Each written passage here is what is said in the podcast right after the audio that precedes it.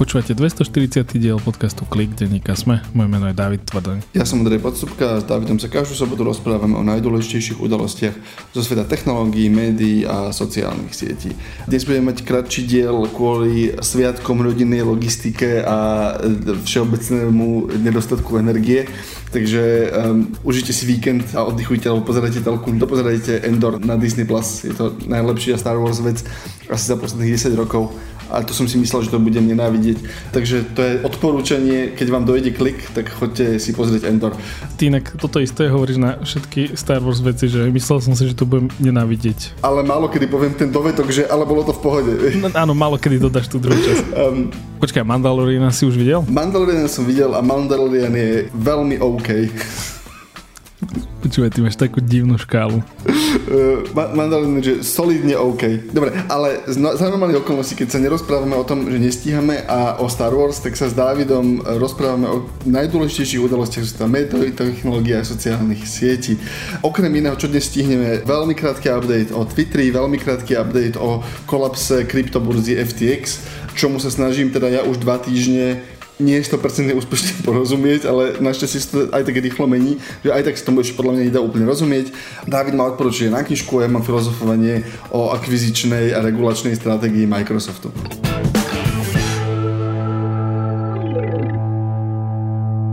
Podcast Klik podporuje technologická spoločnosť Hyperia. Hyperia je na trhu už takmer desať rokov, počas ktorých vytvorila niekoľko online projektov, ktoré fungujú až v štyridsiatich krajinách sveta. Okrem dobre vykonanej práce sú však aj fanúšikmi podcastov, progresu, príjemného pracovného prostredia a uvoľnenej atmosféry.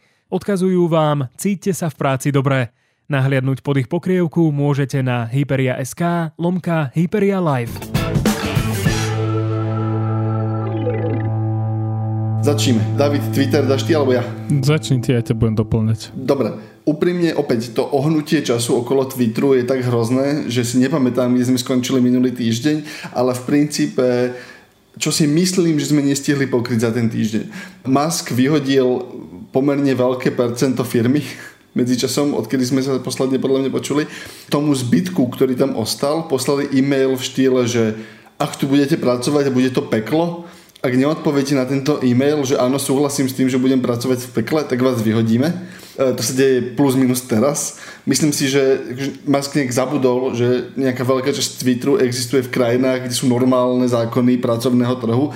Nie tak akože v Kalifornii a v Amerike, kedy že ste vyhodení a ste vyhodení. Čiže tam si myslím, že to bude zaujímavé. Zároveň Musk povedal, že už nechce byť šéf Twitteru a že asi nájde niekoho, kto to bude robiť za ňoho. Máme nový termín tej opravenej verifikácie dvadsiateho deviateho novembra, že Twitter akože už bude mať ten produkt a bude to naozaj fungovať a bude to krásne, čomu neverí akože nikto. Ak tomu veríte, mám na predaj jeden Cybertruck a lístok na Mars. Akože, ak tomuto veríte, tak tieto dve veci vám, že vám predám, napíšte mi na Discorde a dohodnem si sumu. A čo ešte ďalej? Áno, Musk začal na štýl Donalda Trumpa vyhadzovať ľudí cez Twitter, čo je akože nové dno celkom. Teda, že nejaký inž- napísal nejakú neúplne zmysluplnú vec nejaký inžinier z jeho firmy, čo sa môžeme úplne rozprávať o tom, že asi nie je úplne správne proste, že keď máš šéfa a on píše nejaké veci a ty sa do neho pustíš na Twitteri, že asi je iný spôsob, ako to urobiť.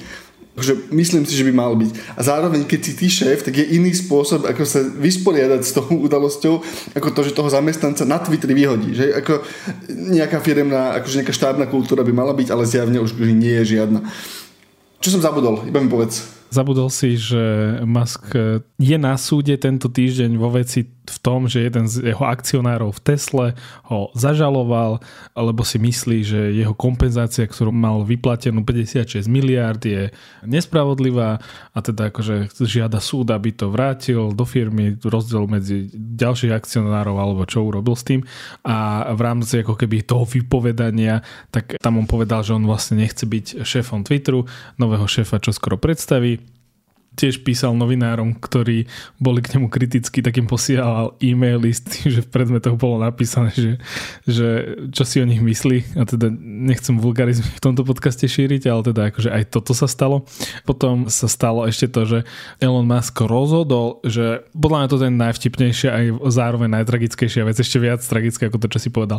Elon Musk sa rozhodol, že pri tweetoch už nebude, teda pri príspevkoch, ktoré sa dávajú na Twitter, už nebude zobrazené, z akého zariadenia ľudia, teda používateľa, posielajú tie príspevky. Samozrejme, bol to veľký zdroj srandy, najmä keď proste nejaké celebrity, ktoré mali propagovať nový Samsung, Huawei alebo niečo, posielali príspevky a fotky z iPhoneov, lebo to tam bolo akože zobrazené. Aj proste Google niekoľkokrát sa smial na Twitteri, myslím. Tie dva účty sa vysmievali zo seba a t- často tie príspevky od Google, tie prvé, ktoré potom samozrejme hneď vymazali, ale internet si pamätá navždy, tak boli, že odoslané z iPhoneu. A je veľká sranda a on povedal, že toto chce zrušiť, nech je to čistejšie, je to zbytočná informácia a potom mu tam opäť, že prepustení inžinieri Twitter hovorili, že práve táto informácia, ktorá tam je, im slúžila a pomáhala identifikovať botov. Čiže botov, ten základný dôvod, ktorý Elon Musk tvrdí, že si preto kúpil Twitter, lebo ho ide opraviť a dať preč tých botov a jedna vec, ktorá mu v tom môže pomáhať, akože to je nie je jediná, ale ako jedna z vecí, ktorá mu môže k tomu pomôcť, tak ju ide odstrániť, lebo predpokladám, že nejaký kamoš sa mu sťažoval, alebo jemu sa to nepáči a proste sa tak rozhodol. Je to celé vtipné. A ešte treba povedať, že my sme nepovedali naposledy takú drobnosť, že Twitter pred pár rokmi porušil zásady ochrany používateľov, čiže pod takým akože drobnohľadom a musí si nechávať tou obchodnou komorou schvaľovať nejaké veci, a keď niečo vypustí. Obchodnou komisiou, nie komorou. Pardon, pardon, obchodnou komisiou a vlastne sú tam, že zodpovední, že boli zodpovední ľudia vo firme, ktorí to museli dať, teda, že aj právnici, aj šéf bezpečnosti a tak ďalej, ktorí museli na všetky zmeny povedať, že OK, toto je v poriadku s tým a v súlade s tým nariadením a oni všetci dali výpovede a potom vlastne tá zodpovednosť sa preniesla na kvázi radových inžinierov. A to je presne tak, že tie zmeny museli byť zadané písomne, hej, že aha, my plánujeme urobiť túto vec z tohoto dôvodu s týmto výsledkom. Akože že ma, ma, ma muselo to mať nejakú štruktúru a tam zjavne akože e, Musk toho nebol fanúšik. A potom ten, myslím si, že ten vyhodený šéf, alebo proste z tých právnikov, ktorí akože boli odídení, alebo teda odišli pod, zjavne pod natlakom, tak začal písať na Twitter, že že pozor, že ak ste inžinier a sami podpíšete tú vec, proste, ktorú som technicky mal podpisovať ja, alebo teda môj tím, takže vám hrozí basa. Že nie pravdepodobne, ale že najhorší výsledok môže byť basa z tohoto. Čiže už celé divné, celé také akože že zle. Niekto to vysvetloval tak, že Musk mal v minulosti problémy s komisiou pre cenné papiere, a že tá je kvázi, že mekšia, lebo mu tam proste, že prešli veci, jeho právnici z toho vedeli vyklúčkovať, ale hovorí, že tá obchodná komisia, že to sú naozaj že trošku tvrdší chlapci, že reálne môže hroziť väzenie aj jemu. Ale potom, myslím, že to bol šéf-redaktor portálu The Verge, Neil Patel, ktorý povedal, že no dobre, ale čo spravíš, keď máš proste najbohatšieho človeka na svete, ktorého, akože tuto robí hlúposti na Twitteri, až prekračuje zákon a zároveň je to človek, ktorý vlastní firmu, ktorá ako jediná aktuálne v Spojených štátoch ti dovoluje vyviesť tvojich kozmonautov na vesmírnu stanicu a ako kvázi, že ten človek má zaujímavé páky kvôli tomu, aké firmy vlastní. Áno, ale myslím si, že v momente, ako tá vyjednávacia pozícia z pohľadu krajiny a teraz keďže je to Amerika akože demokratická normálna krajina, tak, tak je to tam iné. Keby si v inej časti sveta vyzerá to tam, že chceš ísť do basy, alebo podpíšeš ten papier, že idú. A nie je to úplne tak, samozrejme, že to vyjednávanie nevyzerá ani takto, ale tie páky nie sú úplne jednosmerné a tam sú presne akože kontrakty a tak ďalej a tak ďalej. A je jasné, že ten Musk sa môže rozhodnúť, že aha, tak SpaceX proste akože poruší ten kontrakt, lebo som si teraz nahneval na nejakého senátora, ale ten kontrakt je porušený a kto s ním podpíše ďalší kontrakt. Vieš, že v jaký moment ty ako človek, ktorý rieši biznis, sa musíš pozerať na peniaze, lebo akože on sa to zdá zvlášť, ale aj Musk ich nemá nekonečne. A keď začneš páliť tie svoje biznisy a potom ešte, vieš, ono to reže dvoma, obi dvoma stranami, lebo, lebo zase Musk, SpaceX bez tých kontraktov neexistuje. Že SpaceX bez, bez federálnych kontraktov je skrachovaná firma v princípe, Tesla bez tých akože, emisných povoleniek a tiež nejakých akože, federálnych dotácií dnes by už asi bola OK, ale tiež by sa jej žilo oveľa, oveľa ťažšie.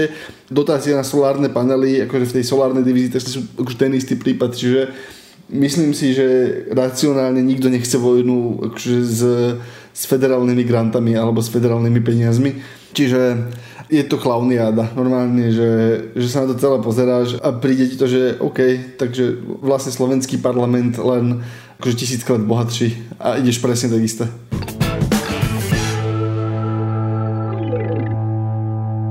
Dobre, čiže keď na mňa ukazuješ a mlčíš, tak predpokladám, že si mám tú ef té iks burzu zobrať ja. V princípe, akože nechceme sa v, tom, v tento moment vrtať akože do dôsledkov, lebo za prvé je to ešte vyvíjajúca sa situácia a za druhé je to krypto, takže je to akože podľa mňa nadizajnované tak, aby to bolo neprehľadné, ale v princípe za posledných pár týždňov zbehol tiež v priamom prenose, lebo dneska je všetko v priamom prenose, kolaps burzy ef té iks, ktorá vlastne umožňovala obchodovať ľuďom s kryptomenami, čo znamená, že aha, chcem si kúpiť päť bitcoinov a vymeniť ich za Ethereum a niečo, niečo, niečo, tak už to bol prostredník. A tá burza v princípe sa ukázalo, aspoň z tých analýz, čo som ja čítal, že fungovala ako pyramidová hra do nejakej miery, alebo akože taká klasická, že Ponziho schéma, kedy no, za normálne okolnosti by tieto burzy fungovali tak, že aha, áno, chceš si nakúpiť päť bitcoinov, tak mi daj peniaze a ja mám, akože aby to bolo pre teba okamžité, tak ja mám nakúpených akože pár stoviek tisícov bitcoinov a keď si ich ty kúpiš, tak ja ti ich okamžite zapíšem za účet, nechám si nejakú drobné percento tej transakcie a zároveň mám hotovosť, za ktorú potom môžem, keď si niekto iný chce vybrať Ethereum, tak ja mu akože mi dá Ethereum a ja mu dám nejakú časť tej hotovosti. Či, čiže ty vlastne že držíš nejaký veľmi obmedzený balík tých tokenov alebo tých, tých kryptomincí. V ideálnom prípade držíš všetky, hej? Že keď niekto má u teba odložených akože päť kryptomincí, tak akože ich máš stále vlastne pod kontrolou na svojom účte.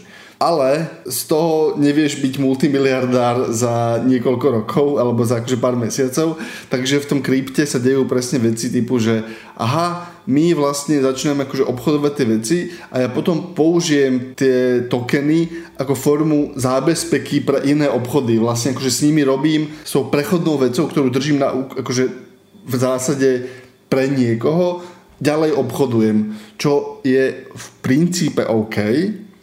Tak žijú banky, hej, že, že aha, ty, akože banka má nejaké peniaze, respektíve požičku, akože ten, ten klasický, akože tie páky, ktoré používajú banky, sú, akože odvždy tak presne fungovali. Rozdiel je v tom, že banky majú nejaké pravidlá o tom, že ako môžu tie peniaze používať, násobiť, ako ich môžu reinvestovať a tak ďalej a tak ďalej. A je nejaká hranica, za ktorú už nemôžu, lebo sú tam regulácie, ktoré ti povedia, že nie, toto je príliš rizikové, hrozí vám, že nebudete vedieť splatiť všetky, akože uspokojiť všetkých vašich klientov a proste nemôžete to urobiť. Preto krypto samozrejme nič takéto neexistovalo, čiže ukázalo sa, že že proste príliš veľa tých akože stávok, ktoré urobilo s cudzími peniazmi, akoby nevyšlo. Tí ľudia si to všimli cez nejakú akože kombináciu osobnej drámy a tak ďalej a tak ďalej. Začali vyťahovať peniaze z tej burzy, akože začali vyťahovať buď peniaze, alebo tokeny, teda, alebo tie kryptomince z tej burzy a zistilo sa, že tá burza akože nemá dosť peniazy na to, aby uspokojila všetkých ľudí, ktorí tam mali akože otvorené obchody alebo uložené veci a začalo to úplne akože krachovať. A najhroznejšia vec na tom celom je, že chlapík, ktorý to akoby organizoval, dnes v čase, keď nahrávame, že nevieme, kde je, nevieme, čo, pravdepodobne na Bahamách, asi ťažko povedať, možno v Argentíne, asi ťažko povedať, ale zjavne je to, akože bude veľmi podivný, alebo je sociopat, lebo napríklad si začal písať z vlastného popudu s reportérom Voxu, a hovoriť mu, že no, všetka tá charita, čo som hovoril a všetké tie, akože ak som sa verejne vyjadroval, že asi by nás mali viac regulovať, že to bol taký, akože taká, taká zástera, aby, to vyzeral, aby som vyzeral pekne, aby mi ľudia viac verili. A takéto veci z toho lezú von a iba si akože sa tak pozerá, že OK. A teda samozrejme sa stalo presne to, že, že tá ef té iks burza mala byť tá akože tá konzervatívna, že to ef té iks malo byť taký ten, že, že toto je ten stabilný kúsok toho kryptoekosystému, ktorý chce, aby ho viac regulovali, víta, ak niekto proste im napíš pravidlá a tak ďalej a tak ďalej. Veľa ľudí k tomu začalo robiť, že aj, aj reklamy. Nejaké peniaze tam mal vložený jeden akože penzijný fond učiteľov, tie sú pravdepodobne preč, že celé sa to rozpadlo proste a no, akože je to krypto, no tak akože dopadlo to ako krypto. Zabudol som niečo dôležité? Akože naozaj ešte, stále si myslím, že ešte, je ešte skoro a u, u, u, treba aj povedať, že presne, že my sa do krypta úplne nehrnieme, keď nemusíme, ale jednoducho toto bola taká veľká správa posledných dvoch týždňov, stále sa to vyvíja, že spomenúť sme to museli. Zaujímavé je na tom to, že zatiaľ sa javí, že, že tie presne kryptoveci, ktoré sľubujú tú peknú budúcnosť, tak um, dokázali rásť najmä preto, že klamali. Nehovorím, že všetky, ale zatiaľ akože sa ukazuje jedna po druhej, že tam boli nejaké, by som povedal, černoty robené. A naozaj, že ak by si to chcel všetko robiť podľa pravidiel, alebo vieš to robiť podľa pravidiel, sú nejaké pravidlá, ktoré keď budeš rešpektovať, tak nie. Problém je, že proste tí ľudia, ktorí to zakladali, tak sú an, akože nastavení, že nie, že toto je niečo, čo musí byť antipravidlavé. A tým pádom sa ti tam proste, že stretávajú tie dve veci, ale chcem povedať najmä to, že aj by si to budoval podľa pravidiel, tak pravdepodobne sa ti to akože nevystrelí tak rýchlo, ale to, to trvá oveľa dlhšie.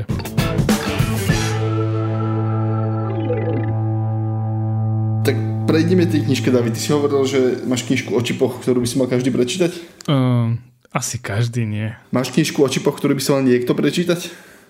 Takto, ja si myslím, že by si to mal každý prečítať, ale, ale asi to každý neprečíta. O tej knižke, tú knižku stihol skôr ako ja prečítať náš kolega Jozef Tvardzík a na index bodka es em e bodka es ká napísal, myslím si, že o pár kapitolách z tej knihy, kde sa na, na pojednáva o holandskom technologickom gigantovi á es em el, teda á es em el, firme, ktorá predtým patrila pod Philips, ale odčlenili sa a oni v podstate investovali do vývoja technológií, ktoré sa využívajú na vývoj špičkových čipov. A tie sa vlastne predávajú potom do sveta, čiže to sú tie, také tie obrovské stroje, ktoré v podstate, že celá fabrika je jeden stroj a musí to byť, že, že extrémne dobre zamerané všetko a, a stojí to hrozne veľa peňazí a vyrába to jediná firma na svete, ktorá je v Holandsku, čiže to ešte že šťastie, že napríklad, že v Holandsku, keby bola niekde, povedzme, že inde, tak by to mohol byť ešte, ešte trošku väčší problém. Ale teda, tak, ja by som sa vrátil späť. Tá knižka sa volá, že Chip War, teda čipová vojna, by sa to dalo preložiť. Nemyslím si, že bude preložená do slovenčiny inak. Neviem si to, neviem si to úplne úprimne predstaviť. Napísal ju jeden profesor, ktorý sa volá Chris Miller. Ak si počúval posledné roky technologické podcasty a niekto tam vysvetľoval čipovú krízu a tak ďalej, tak väčšinou sa tam volali dvaja profesori, jeden z Harvardu, taký starší pán a potom tento Chris Miller. A práve tento Chris Miller teda napísal tú knižku. Ten Chris Miller je historikom na Tufts University. Naozaj akože je pomerne mladý na to, že už je profesor. Teda dúfam, že som sa nepomýlil, že je profesor. A to je jedno. Tá kniha nie je inak dlhá, má len nejakých štyristo strán a zobrala to úplne, že odpíky. Čiže ak ty nemáš predstavu, že kde začali, že ako vznikli čipy, mikroprocesory, čo stalo na začiatku a tak ďalej, tak tá kniha ťa že pekne navedie. A čo musím na nej oceniť je, že je písaná veľmi...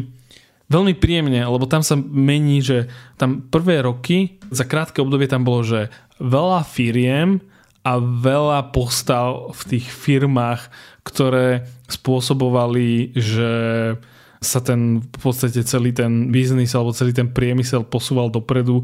Najmä to bolo také obdobie, že v podstate, že celý tento priemysel vznikol tým, že bola vojna medzi Spojenými štátmi a Sovietským zväzom a predbiehali sa, kto bude v podstate vyhrá skôr vesmírne vojny, čiže väčšina tých prvých firm, ktoré v podstate vyrábala tie a vymyslela, vyrábala tie polovodiče, tak sa sústredili, alebo respektíve takto, že mali uh, ich najväčším zákazníkom bola armáda Spojených štátov a práve tí, ktorí v podstate, že prerazili a sú to neskôr zakladate ľudia, ktorí založili napríklad Intel, tak to boli presne páni, ktorí keď sa na to pozreli, tak si povedali, že hej, že teraz sa môže javiť, že ten najväčší zákazník sú, sú, je armáda a zbrania a tak ďalej, ale keď akože vyhodnotili tú situáciu, že aha, dobre, ale vlastne my, keď sa pozrieme na to, že čo sme vynašli a čomu všetkému tie polovodiče, čipy, procesory budú slúžiť,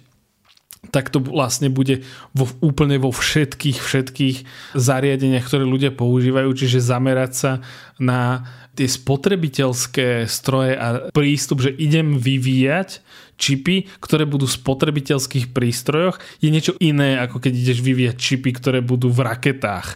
A vlastne tí, ktorí uspeli, tak vedeli predvídať toto a tomu sa akože prispôsobiť. Tá knižka je super. Neviem, ako dlho strávili písaním pán Chris Miller, ale je tam akože veľa napríklad osobnej korešpondencie medzi ľuďmi, ktorí by ste nečakal, napríklad, že jeden zo šéfov Sony a tak ďalej. A je tam extrémne veľa zaujímavých mikropríbehov. V nejakom momente počas studenej vojny, keď bol Sovietsky zväz len možno nejaké dva až tri roky v rýchlosti vývoja polovodičov za Spojenými štátmi.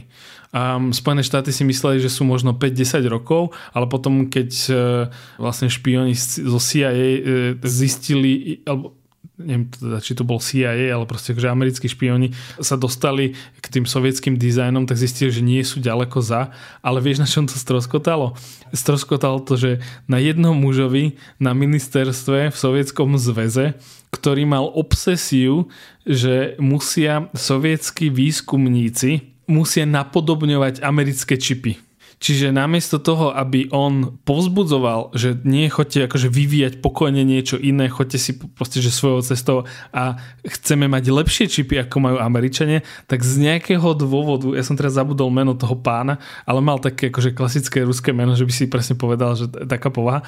A on teda, normálne, že jeden človek zle umiestnený veľmi vysoko na, na ministerstve, ktorý spôsobil, že vlastne odradil aj tých výskumníkov, ktorí mali naviac, lebo povedzme, že študovali spôsob štátoch a potom sa vrátili a tak ďalej. Napríklad, že sen o nejakom Silicon Valley vybudovať mali sovietskí výskumníci oveľa skôr, ako bol v Spojených štátoch, čo som nevedel, že dokonca aj začali budovať niečo také, čo by si dnes nazval akože sovietské Silicon Valley, len tým, že to vlastne zhora bolo, bolo všetko, áno? Len to bolo sovietské Silicon Valley. To, to bolo sovietské Silicon Valley a hej, a, a presne tam ešte rozdiely, že vysoko centralizované Sovietský zväz versus Spojené štáty, robte si kto chcete, čo chcete, voľný trh a tak ďalej, tak tam vidí, že ako sa tie dve veci diametrálne vyvinuli, ale zaujímavé na tom bolo presne, že o pár rokov to spôsobilo to, že ten Sovietský zväz ako dobiehal tie Spojené štáty, tak zaostával, lebo zhora vlastne vychádzalo to, že budeme vám dávať tie peniaze, keď ich budete, akože, že tu máte mikroprocesor, alebo tu máte čip a chceme taký istý čip. Nie je lepší, taký istý chceme. A samozrejme, keď e, ty ideš, že tvoji ká gé bé špioni si zoberú čip zo Spojených štátov a donesú ho do Ruska alebo do toho vtedajšieho Sovietskeho zväzu, tak on je už aha, asi dva roky starý v tom momente, ako sa udial tento proces, že vlastne ten vývoj napredoval. Potom tam bolo veľmi zaujímavé, že po vojne ako Spojené štáty dávali do Japonska investovali do Japonska veľa peňazí, že v podstate predtým, ako Spojené štáty chceli v zásade zdemokratizovať Čínu tým, že do nej nalejú veľa peňazí a ani nie, že nalejú veľa peňazí, ale kvázi, že vytvoria tam veľa biznis vzťahov a tým zvonka pritlačia na to, že začne fungovať vnútri demokracia, slobodný trh a ľudia budú chcieť toto, tak vlastne predtým, ako to v Číne robili Spojené štáty, tak to robili v Japonsku a to bolo zaujímavé, že tí Japonci, akí boli v tom čase, ako by som to povedal, taký, že, že veľmi pracovitý, že tá proste morálka, že, že z tovární, kde sa vyrábali čipy v Spojených štátoch, tak sa chodili, na kon, to dopadlo až tak, že sa chodili učiť do Japonska, že ako to mať efektívnejšie a potom v Japonsku si začali vytvárať vlastne svoje výrobne, respektíve tie fabriky na tú výrobu, pretože boli oveľa efektívnejší Japonci, aj sa to tam robilo lacnejšie, alebo že nápad na kalkulačky, vieš, klasické kalkulačky. Hej. Tak ten vznikol v Spojených štátoch. Ale e, myslím si, že to bolo, že Fairchild Semiconductor alebo Texas Instrument, jeden z tých dvoch. Myslím, že Texas Instrument, to bola jedna z tých akože prvých veľkých firiem, tak to vymyslel, že kalkulačka, že proste, že, že budeš mať veľmi výkonnú kalkulačku, môžeš si ju dať do vrecka a bude proste robiť, že veľa vecí. Oni ju vyvinuli, ale marketing tej firmy to nedokázal predať, čiže to vzdali. Ale Japonci sa na to pozreli, že aha, že veď vieme to dať, že výkonný, extrémne malý počítač do nejakého plastu, vyrábať to vieme vo veľkom, je to relatívne lacné na výrobu a budú to chcieť všetci. Tak práve preto vlastne v tom momente tých osemdesiatych, deväťdesiatych rokov všetky kalkulačky, čo si videl, boli japonskej výroby.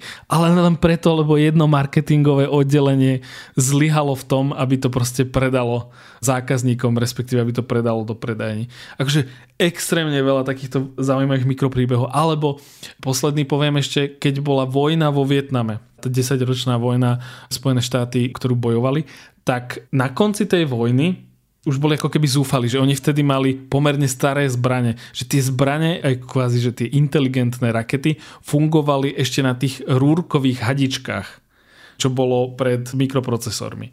A v nejakom momente teda jeden ten generál povedal, že no dobre, tak poďme teda vyskúšať, že ako by sme to mohli akože zmodernizovať. A bol jeden most vo Vietname, ktorý sa, akože kritický medzi dvomi mestami, ktorí sa snažili zbombardovať niekoľko, deväť mesiacov. Zo sto rakiet ten most čiastočne trafili možno dve alebo tri. Také nepresné boli tie rakety. Že mal si obrovské medzikontinentálne balistické strely, ktoré vedeli, povedzme, že z jedného mesta, z jedného kontinentu trafiť druhé mesto na inom kontinente, ale nemal si takú presnosť zbraní, ktorá keď išlo lietadlo a spustilo raketu, tak jednoducho tá raketa sa nevedela nanavigovať, že potrebovala tú navigáciu a práve preto potrebovala mať v sebe nejakú výpočtovú jednotku. No a vlastne spravili tú výpočtovú jednotku, že veľmi jednoduchú, vlastne také navigovanie laserom, veľmi jednoduchý čip a pridali tým raketám také dve malé krídelka, aby vedeli sa navigovať. A keď pustili, myslím, že vyrobili vtedy, a tuším, to bol tiež Texas Instrument, že vyrobili asi že desať rakiet, nie dvadsať rakiet, tých desať rakiet použili a že z desať deväť trafilo cieľ a že zbombardovali ten most hneď. Problém bol, že keď sa toto stalo, čo je povedzme, že veľký technologický prielom v modernej vojne, alebo že ako sa bude viesť vojna, tak už v tom čase už Spojené štáty, veliteľstvo rozhodlo, že nie, že končíme túto vojnu. Čiže aj keď to bol, že veľké fiasko, tak na konci je v podstate príbeh, ako sa začala zárodok modernizácie americkej armády. Ešte posledný príbeh. Konečne som sa dozvedel, odkiaľ je termín, že debugovať. No, tak daj. Ja som nevedel, ale tým, že vlastne tie prvé počítače fungovali na systéme rúrok, že keď prúdil vzduch, tak bola jednotka, keď neprúdil vzduch, bola nulka. Čiže veľké, tie prvé počítače veľké boli že, že rúrkové a fúkal tadiaľ vzduch a podľa toho si vlastne vedel počítať. Problém tých rúrok bol, že často ti tam uviazol hmyz. Čiže debugovanie je zo slova, že naozaj doslova odstraňovať hmyz z tých rúrok, ktoré si mal v počítači a to do... Veľmi som sa smial, keď som to zistil. Veľmi zaujímavá knižka pre kohokoľvek, koho technológie zaujímajú. Je tam extrémne veľa takýchto detailov. Je naozaj veľmi dobre napísaná.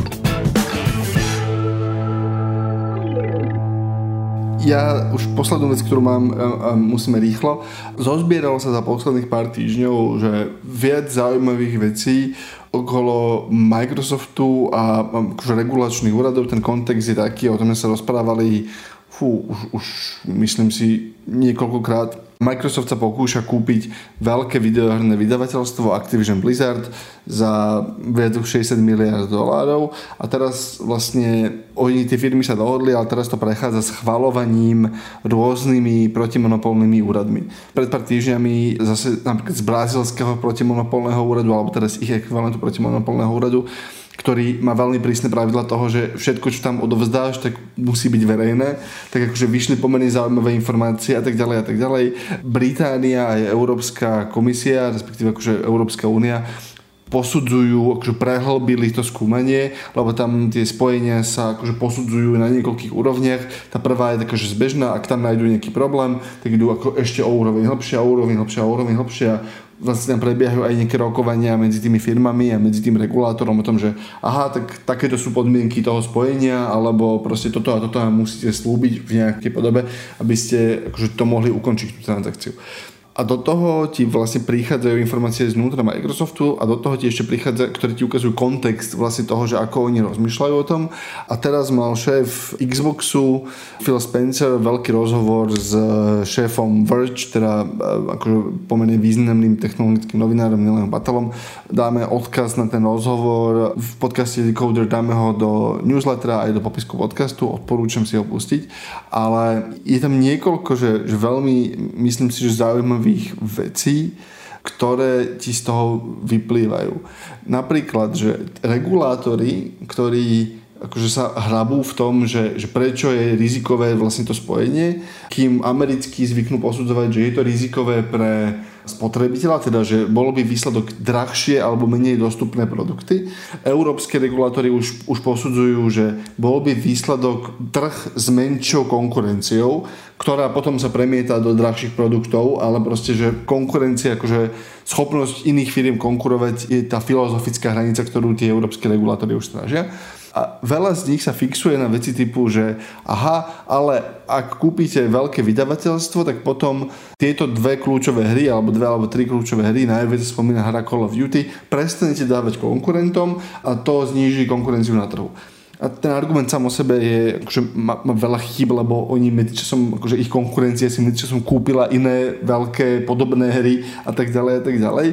A Microsoft zase začal hovoriť, že no ale my im vieme slúbiť v nejakej, akože kontrakt, akože v nejakej forme kontraktu dlhodobo, že, že budeme tú hru akože tam dávať a akože vieme sa dohodnúť.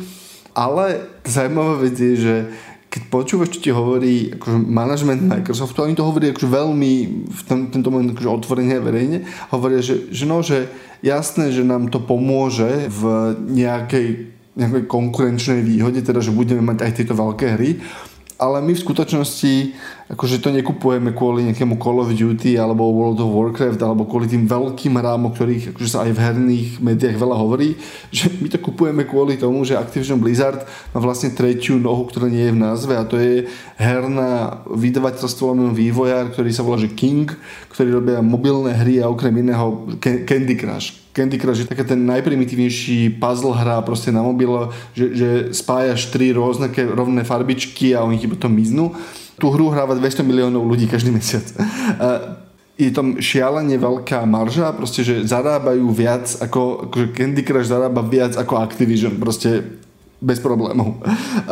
A na tom je najzaujímavejší ten, tá logika za tým. Microsoft ti hovorí, že, alebo Phil Spencer ti hovorí, že keď sa pozrieš na celý ten herný trh, tak konzoly stagnujú, pé cé stagnuje alebo rastie akože raz za pár rokov v takých nejakých akože skokoch alebo schodoch, ale dlhodobo stabilný rast je iba na mobile.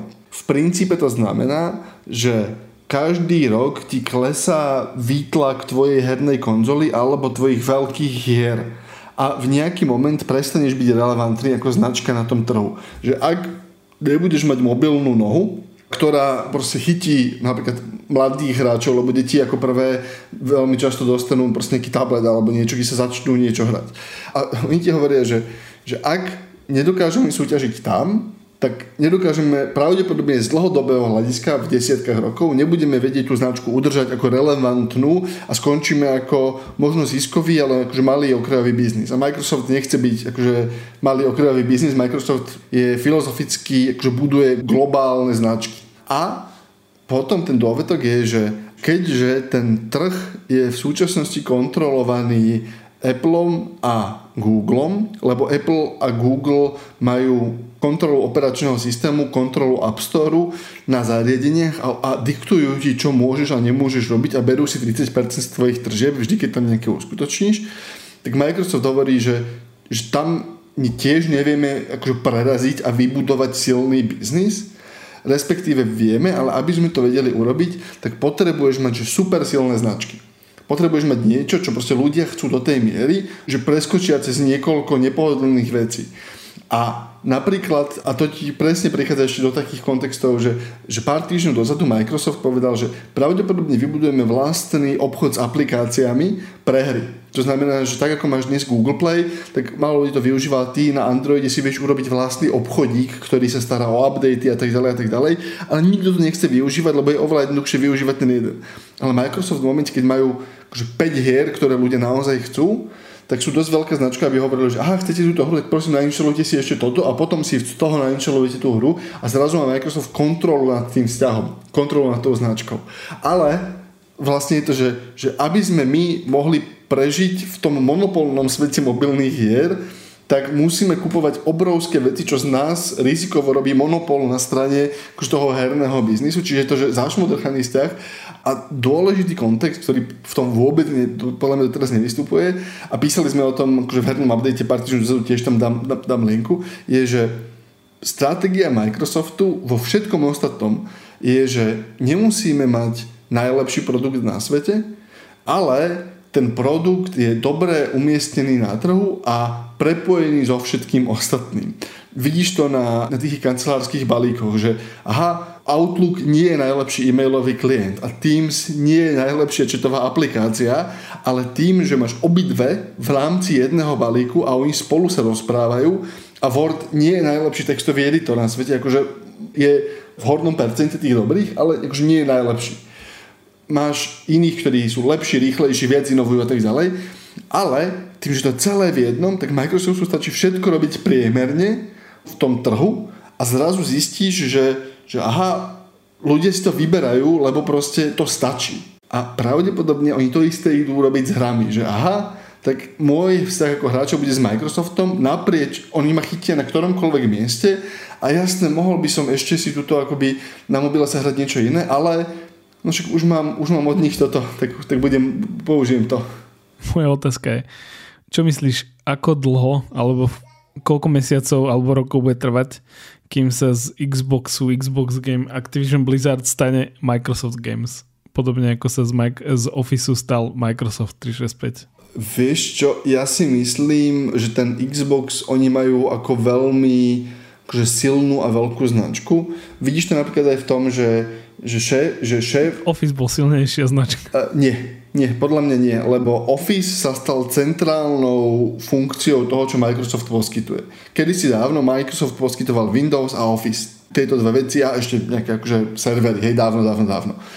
Ale tým, ako sa oni akože transformujú na servisnú firmu, tak akože to, čo robí Office, sa stalo centrálnym pre Microsoft.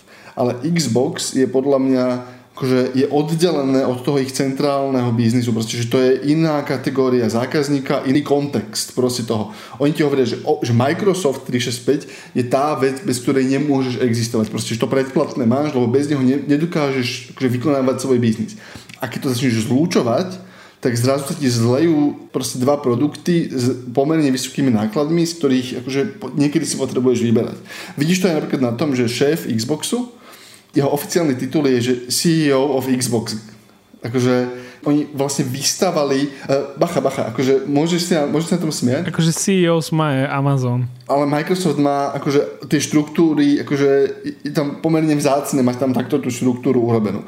A zároveň pod nich presunuli samostatný marketing a tak ďalej a tak ďalej, že ono je to aj vnútorne naštruktúrované ako že takmer samostatná noha, ktorá samozrejme využíva tie prepojenie s tým, tým širším ekosystémom, ale, ale podľa mňa o tom uvažujú ako akože o inej časti biznisu. Dobre, lebo potom súhlasím so všetkým, čo si povedal, dáva to zmysel, ale potom moja kontra myšlienka je, ale veď nie je to presne práve, že ten cieľ, že Xbox je vlastne značka naviazanú na určitú konzolu a ty chceš byť značka, ktorá bude mať proste, že my sme všetko, že še, hoci kde sa chceš ísť hrať, tak Microsoft Games je tam prítomné. Ale oni už rebrandujú ten Xbox spôsobom, ktorý s tou konzolou má čoraz menej a menej spoločného. Keď si otvoríš ich obchod s hrami, alebo teda tú hernú aplikáciu, kde si môžeš stiahovať hry od, od Microsoftu na Windowse, tak je to, že Xbox, tá aplikácia sa volá Xbox. Ich cloudová aplikácia na streamovanie hier sa volá Xbox. Proste, že, že oni z toho Xboxu, a ty to necítiš, lebo máš v hlave nejakú históriu, akože a, a bije sa ti to, ale oni iba ti hovoria, že, že nie, Xbox je herná značka Microsoftu. Proste hľadám nejaký dobrý príklad. Nesty je, je značka, a teraz Unileveru alebo koho, proste, že to pitie, hej, od nich, alebo proste, že všetko je tam, hej, aj, aj tá voda, aj tie čaj, použil som zlý príklad, ale vieš, o čom hovorím, hej, že, že toto s tou konzolou, tá konzola je proste desať percent ich akože myšlienkového procesu v tento moment. Ja viem, ale ak by som si, normálne, že ak by sa dalo staviť, že do päť rokov to premenujú na Microsoft Games, tak asi by som si typol, že áno. Dobre, beriem. Stavíme sa o fľašu supermarketového vína. Ja, ja mám ešte tvoju fľašu, ty si mi stále nepovedal, či biele alebo červené. Uh, asi biele, musím sa ešte rozhodnúť, dám ti vedieť. Z minulej stálky, dobre, dobre. Som rád, že sme to vybavili v rámci podcastu. Aspoň vedia, aspoň vedia. A to je na tentokrát všetko. Podcast Klik vychádza každý deň v sobotu a prihlásiť na jeho odoberanie sa môžete vo svojej podcastovej mobilnej aplikácii na platformách Google Podcasty, Apple Podcasty alebo Spotify. Všetky diely a odkazy na témy, o ktorých hovoríme, nájdete na adrese es em el bodka es ká lomka Klik. Môžete odoberať mnoho newsletterov, môžete odoberať hlavný Klik newsletter na adrese es em el bodka es ká lomka Klikmail, môžete odoberať Dávidový newsletter na dávid tvardoň bodka com alebo herný update na šestierský herný newsletter na herný update .sk. Pozorní poslucháči alebo čitatelia, ktorí zároveň majú apku Smečka, si všimli, že sme vydali nový update apky Smečka, kde v spodnej navigácii už sa viete ľahko vkliknúť do podcastovej apky, teda do podcastovej časti tej apky, ktorú sme budovali posledných pár týždňov.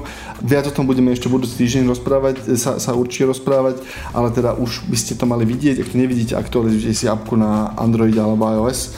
Ďalšie veci tam chystáme, ale, ale dajte nám kľudne vedieť na e-maily alebo na Discorde nám napíšte, že, že ako ste s tým spokojní a čo vám tam chýba. Vieme, že niektoré veci tam chýbajú, akože nie je to ten finálny stav, ktorý chceme, ale niekde začať musíme.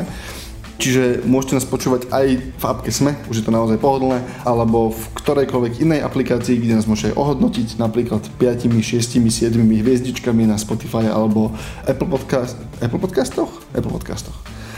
Inde sa hodnotiť až tak veľmi nedá. Ale všade tam, kde nájdete dobré podcasty, aj Klik. Na tvorbe podcastu Klik sa podielal aj Marek Franko, moje meno je Dávid Tvardoň. Ja som André Podstupka, ďakujeme. Podcast Klik podporuje technologická spoločnosť Hyperia. Hyperia je na trhu už takmer desať rokov, počas ktorých vytvorila niekoľko online projektov, ktoré fungujú až v štyridsiatich krajinách sveta. Okrem dobre vykonanej práce sú však aj fanúšikmi podcastov, progresu, príjemného pracovného prostredia a uvoľnenej atmosféry. Odkazujú vám, cíťte sa v práci dobre. Nahliadnúť pod ich pokrievku môžete na hyperia bodka es ká lomka Hyperia Live.